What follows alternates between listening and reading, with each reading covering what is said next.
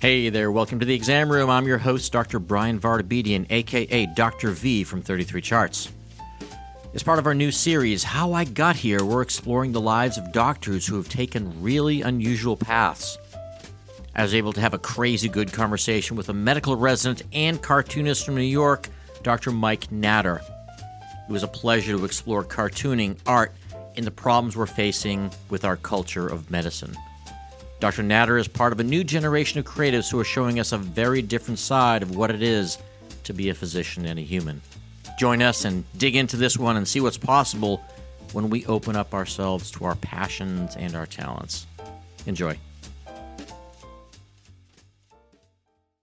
Dr. Mike Natter, welcome to the exam room and thank you for being part of our special series, How I Got Here. Dr. V, it is an honor and a pleasure. Thank you for having me. So, um, we're exploring, as I discussed with you, the lives of doctors who have taken unusual paths and uh, of course, as one of Twitter's favorite physician artists, you certainly fit into this category, I think. And so, tell us what you do.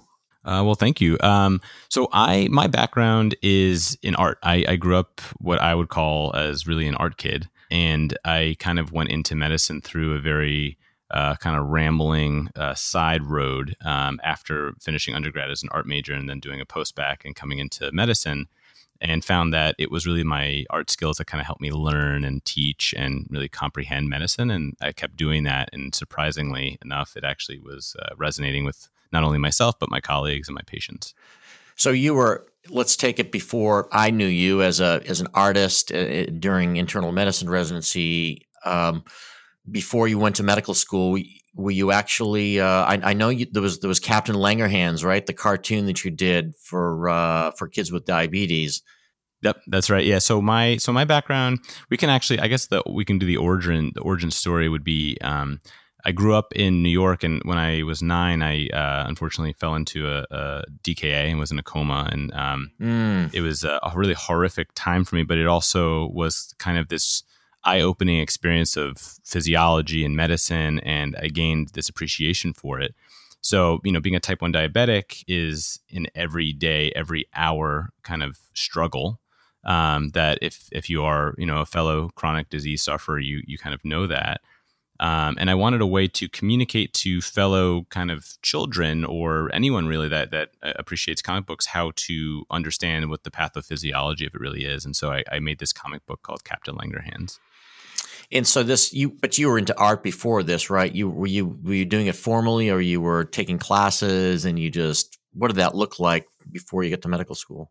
Yeah, so my, my whole life I was drawing, and you know I, I like to say, Doctor V, that I think everyone was. You know, if you ask anyone what they did when they were a kid. Everyone was coloring and drawing, and then I think something really sad happens and people stop. Right. And I think there's a right. It's it's it's really a shame. Um, and I think there's a multitude of reasons for that. You know that we can get into um, now or another time. But you know, briefly, I think there's some societal pressures that push people toward different career paths, and then I also think we develop a bit of a ego or a psyche when we realize that that drawing that you made that you thought was quite good that your mom pinned on the refrigerator door is actually not that good. So you, you, you gain a little bit more of that um, kind of uh, sensitivity, I guess.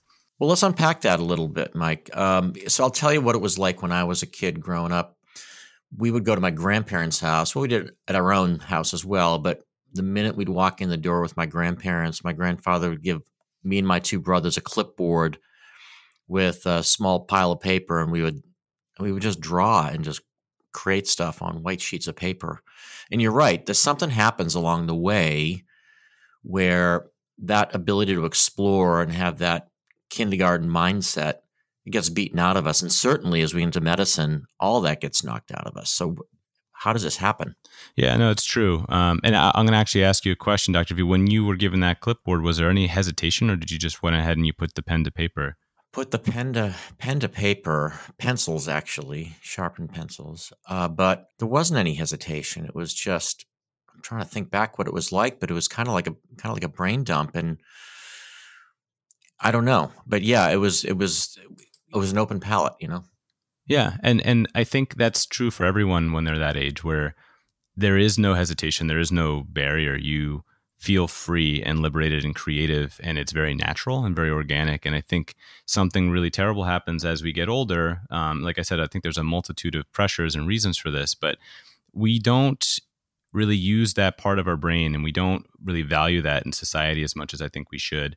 And you said it as well which is also kind of a shame is uh, medicine. I feel like you need to kind of demonstrate this um, huge array of skills and talents outside of just science to get into these medical schools and then once you're in them it's almost like you know everyone has to jettison all of the non-essential things and it's really i think a terrible shame.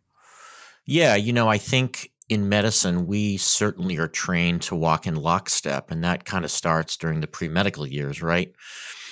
And then we we, we just want to we want to do whatever it takes to to follow in lockstep and get to that next level. Let me ask you about your how this has been kind of accepted or not accepted because all this free sketching and free thinking and making and lack of lockstep has to probably make some people around you, like your leaders or mentors, uncomfortable. Has there been any pushback to you sketching in the ICU or sketching on rounds? Uh, it's funny you say that because I also was expecting more pushback than I've been receiving, and quite the opposite has been happening. I think people have really approached my approach with open arms and are really um, see the value in it, especially now. Um, when I was in medical school, I went to Thomas Jefferson in uh, Philadelphia, and um, I was really um, taken aback at how much they valued and uh, helped me to kind of continue doing what I was doing. I think in the very beginning, you know, in the library when I was studying, I think I had a lot of colleagues kind of look at me and be like, "Oh, that's a great drawing, but you know, when are you actually going to sit down and study? Like, what what a waste of time! But that's a great drawing. That's cool, but you're going to fail the test, kind of thing." And it was to my surprise as well that I was doing better um, on my on my uh, exams and, and understanding the material when I was able to translate the medical jargon into my own visual language. So we you obviously maybe were using art to draw the Krebs cycle, I would imagine, or draw the anatomy, maybe, right? Mm-hmm, that's correct. Or, or, really anything and everything that could lend itself. So I, I kind of made a, a, deal with myself because, you know, as, as, as most of us can remember, med school can be quite a stressful and isolating situation. Mm-hmm. Um, and I was becoming quite, uh, you know, sad, you know, sitting in the library for hours on end and um, not really feeling the same kind of romance that I had when I used to think about medicine. So I decided that I would I basically bought sketchbooks and I tossed my notebooks and I said, whatever I can do that will be visual in any sense of the word I will do. And it was really the kind of quick comics and jokes that I would make from the material that would stick with me and was fun and cute. And these are the things that I still remember to this day as a third year medical resident that I was drawing four, five, six years ago. So, did you keep these to yourself? Uh, was this something that you'd hang on your wall or keep in a notebook, or did you ever disseminate this to your classmates in med school? So initially, I was actually a little bit embarrassed by it because the I kind of thought, well, you know, you know, med- medical school is a very serious place, and button down. Yes, button down, and God forbid someone saw me doodling, you know, you know, talking yeah. about the Krebs cycle, like how dare you? So I was, uh, I wouldn't say ashamed, but I was definitely keeping them to myself, and then slowly but surely, as I started to do better on my exams with that help, I started to post them initially on my Facebook. Um, more to show my non medical friends stuff because it kind of translated to breaking down these very complex topics into layman's terms. Um, and then it, it kind of dawned on me when a when a classmate came up to me after an exam one day and said, "You know, you Natter, you got me a couple points on that test because I remembered that comic you drew." Wow! So that was uh, that was pretty fun for me, and that made me realize that maybe there's something here. You know what's so interesting? Um, I guess I have the most unique perspective since I was in medicine before, actually before the internet was a thing. I know that's hard to believe, but there have been physician artists out there even prior to the internet, but what happened with the democratization of media, with social websites and uh, social media and the capacity to share and on networks, we've come to see a side of physicians that previous generations had never seen. And we now see that we've got cartoonists, designers, poets, makers, hackers, writers, and this whole population of people who quietly sketch and ideate and write stuff uh, previously never saw the light of day. And I like to think of this as medicine's growing creative class. And you're like, you're part of the creative class in medicine, which I think is so cool because all your stuff is out there and all you guys can get together. Well, thank you. And I, I agree with that. And I think you're absolutely right. I think this is always there all along. It's just this this democratization of being able to kind of show it and create these communities. It's so true. And and I think I think there's also this idea of there's the like quote unquote soft sciences or the soft skills of medicine and um, art and medicine are obviously one and the same, but somehow they seem to be on two different tracks. And I actually very firmly believe that we can learn from art how to practice better medicine. And so I think that's one and the same. And there are a lot of institutions that believe in that, like my old institution at Jefferson, my alma mater, they have a um, design thinking curriculum. With Bon Ku. With Bon Ku, Dr. Bon Ku, who's phenomenal, who's currently working on a lot of really exciting projects with his 3D printing and all of it. And I think that is really a brilliant thing when you're taking medical health problems and solving them with the design thinking mindset. So, who the CEO of Jefferson is Steve Klasko, right? Correct. Yeah. Yeah, and I think you know this culture at Jefferson that he's cultivated, you know, by supporting and promoting Bon Ku and creating this sense that you weren't embarrassed when you were in medical school is really a top-down phenomenon. I think. I agree. So, are you? I guess when you're doing your stuff in medicine, are you ever at a point where you can't wait to get back to your your iPad or your sketchpad? Are you like looking is that the thing you really want to do every day? Yeah, I, it's it's one of these things where I, I like to describe it when I was in art school, I would only describe myself, or like when I'm around my art friends, I describe myself as a doctor. And then when I'm around my med school friends or my other doctor friends, I only describe myself as an artist. It's kind of this whole imposter syndrome thing where I, I always want to be doing the other thing because I never feel like good enough to be in the circle that I'm in. Interesting. Right now, I'm at a point in my life where I've realized that my art is entirely informed by my medicine, and my medicine is very much informed by my art. So they're kind of tethered together in a way that I can't separate them out. And I get a mm-hmm. lot of my ideas, a lot of my inspiration from what I see in the hospital, whether it be a patient interaction or something that I've, you know, a fellow taught me or whatever it may be. And it kind of, you know, pops into my head in much more visual ways. We're all artists, aren't we, on a certain way? I think so and it's a matter of I think for all of us for uh, it's up to us to find it. Uh, have you ever heard of Austin Kleon? I have not. No, he is a New York Times best-selling author of "Steal Like an Artist." You have to look it up, but he wrote a book called "Keep Going: Ten Ways to Stay Creative in Good Times and Bad," and uh, he would love your story, by the way. Anyway, in the first chapter of Keep Going, uh, he recounts the part of a 1993 comedy film called Groundhog Day, which was probably made before you were born. No, no, I'm I'm a little older than you think. I'm I'm familiar. okay, okay. And Bill Murray asked two drunks in a bowling alley, "What would you do if you were stuck in one place and every day was exactly the same and nothing you did mattered?" And Kleon says, "How you answer this question is your art." Mm. And it's true. It's like I consider myself a communicator who became a physician as opposed to a physician who became a communicator. Mm-hmm. You know, I look at the the thousand posts that I've done on my on my blog. It's it's what I think about, and I mean, I'm I consider myself a creative, not in an artist way, but we have to have this outlet of this piece of ourselves in order to stay sane, especially given how industrialized medicine is becoming. Right?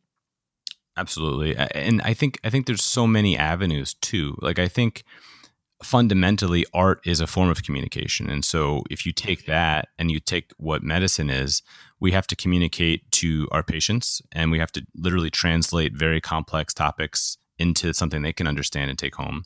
We have to communicate to our colleagues in signing out and, and deciphering information. There's there's so many things that need to be done with communication. And i always like to think about you know when i was an undergrad or med school and i would buy myself a piece of ikea furniture and you pull out the instructions and it was entirely pictures. There was no words. And it all made sense. You could totally put it together with just pictures. And to me, that was brilliant because you're taking something, a task of putting something together to create a product, and you're making it as simple as possible into a universal language. It doesn't matter what language you speak, if you're illiterate, if you're a kid, if you're an adult, it makes sense. And I don't see why we need to use 18 syllable words and um, make things more complicated than they need to be, especially for someone like myself who never considered myself, uh, you know, a highbrow academic or a overachieving person. And so, in breaking it down to that level, I think it makes it more universal. So I sent you a link to some of the whiteboard drawings that I've done. And for the listeners, if you just Google whiteboard medicine or go to 33 charts and search for creativity or whiteboards, I have these enormous whiteboards in every exam room. And as the listeners will see, and Mike, as you've seen, I, I do these sketches of intestinal tracts and I do kind of sketch noting and graphics. And I'll tell you, the response by families has been crazy. They all take pictures of it. I think that we're, we're, we're so used to going to the doctor with such poor communication when a doctor can simply make a bullet list or a picture of a stomach and it, it really is transformative when we can just communicate in this basic way. I couldn't agree more. And, and I can speak from experience seeing your whiteboard drawings. They are truly phenomenal. You're quite the talent. And I, I, think there's something really ephemeral about drawing on a whiteboard that is also really approachable that people really like. And I also love, um, you know, as a resident, I have an outpatient clinic. Uh, most of my time is inpatient, but on my outpatient clinic, there's this very uh, available canvas, which is the paper on the on the exam chair. Um, so I love to break things down for my patients by drawing them. And what I always tell my friends and my, my friends in medicine in particular, they always say, "Oh, I you know I wish I could draw good, and I wish I could explain like that." And the truth of the matter is, and I say this to everyone, the product is not as not as relevant as the process. The process is what's gonna a get it into your head if you're trying to teach yourself something, but b the rapport that you're connecting with your patient and creating at that time by that process is beneficial. And even if it doesn't look good and you ball it up and throw it away at the end, I do think that there's a huge benefit from doing that. Right. Exactly right. Just just for Grinnies, uh, and I think I messaged you once in the past on this. What are the tools that you use, Mike? Are you are you pen and paper, or do you use an iPad with Procreate, or what do you do? I very recently graduated. I got my big boy pants on. I started this, uh, started using uh, iPad with Procreate, but that's very, very recent. And I'm still I love it and it, it, it, streamlines the process quite a bit, but I still am old school in many ways. I, I love the feeling of pen on paper. I love the friction. I love that resistance. I love when the pen's ink isn't quite all there. I, like I like seeing that process. So I, I, still very much prefer that, but for time and for um, ease of digital stuff, I, I, have been using Procreate, which I love, um, and I find it very seamless. But when I had more time and when I was doing more like true um, kind of art for art's sake, I used to make very large charcoal portraitures and drawings on very, very large scale um, pieces. As a New York City resident, I have very limited space. And as a uh, house staff resident, I have very limited time. So unfortunately, I haven't had much time for those. Um, but when I do sit down to do something a little bit more finished, I like these Pigma Micron pens. They come in different sizes and they have beautiful archival ink. So those, those are good go tos. There's something strange about changing your medium you know, my interface is a keyboard with a screen very often. Uh, I write on a thing called Ulysses app, but there's sometimes when I'm stuck that I will take to the whiteboard or take to my my large oversized notebooks I like to carry with me, and I'll sometimes mind map and sketch and brainstorm on paper. And there's something about the different medium that brings things out that wouldn't come out when I type. Yeah, I, think it, I could be getting this anecdote wrong, but I think it was Einstein who would play the piano or the violin, and that's when he would kind of solve his mathematic problems. I think there's mm-hmm. kind of exercising slightly different parts of your brain, or, or you know, kind of allowing the bow to rest and untying that bow to allow it to become taut again. I think you need to kind of futz around with that. I, I couldn't agree more. There's something very nice to that.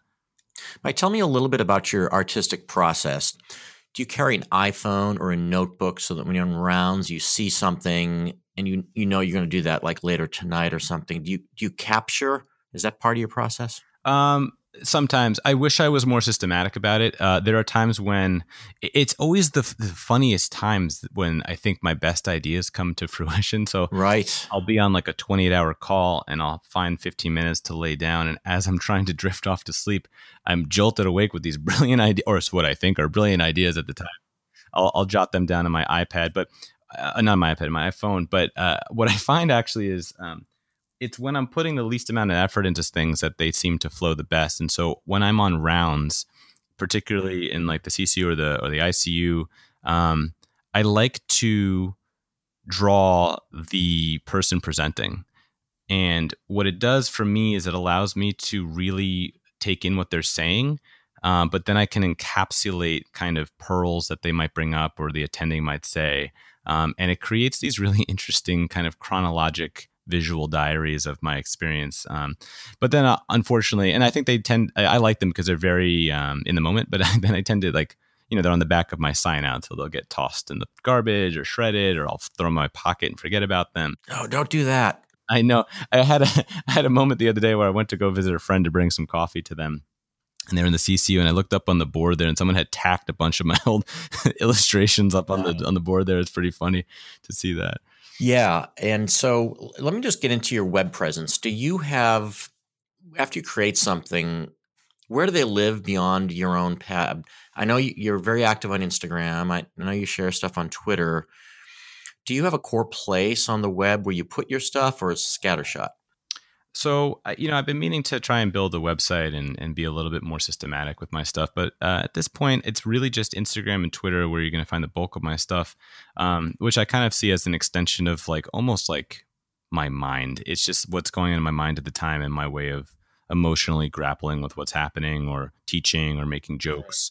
Um, and it's funny because I do it really for myself, and then I find I'm actually very honored and flattered that there seems to be a resonance with it outside of in that community. But I, I do sell prints of my work through a website called Art Sugar, and Art Sugar was a, a friend of mine who who grew up in the city as well, um, whose platform I really like because a piece of every proceed goes to a charity of my choice, which is the Juvenile Diabetes Foundation. So I feel like I'm giving back a little bit with each each uh, you know purchase there.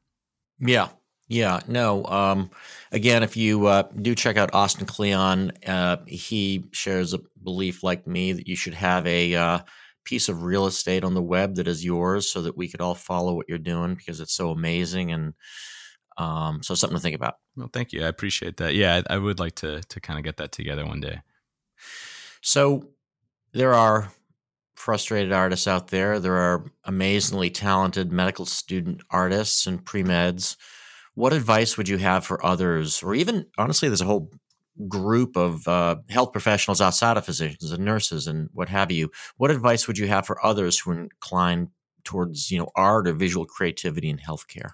I think when I was growing up and when I was starting this process of trying to get into medicine, I was under the impression that it's one or the other, and they're two very different things. And what I've realized now that I'm almost done with residency is that your artistic and creative side is one of your biggest assets in not only the didactics of medical school or nursing school or PA school, but it's also going to help you be a human being and help you relate to your patients and help you explain things to them, yourself, and your colleagues.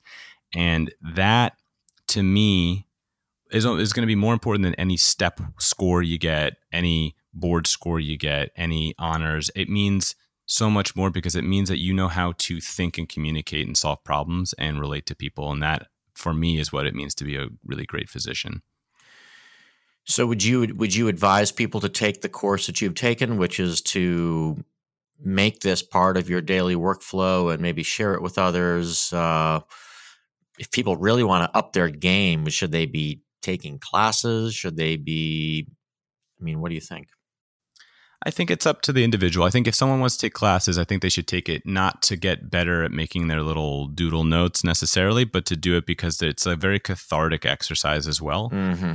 Um, and if they have the time, I think it's all about understanding how to break down your time and the cost benefit of that. Some people, they take a very long time to draw and paint, and um, it could detract from other things, which may be a problem. And the other thing I noticed is, uh, and I'm sure you've picked up on this too, I, I would imagine that in medicine, there's a lot of kind of OCD type A perfectionists. And most of these people have been nothing but the best of the best their whole lives. So you telling someone that's been an A student their whole life who's done nothing other than, you know, top, top gold everything to draw something and they're not necessarily inclined to be drawers, they're going to sit there and, and kind of futz with it until they think it's perfect and then it won't get perfect and then they'll be distraught over it.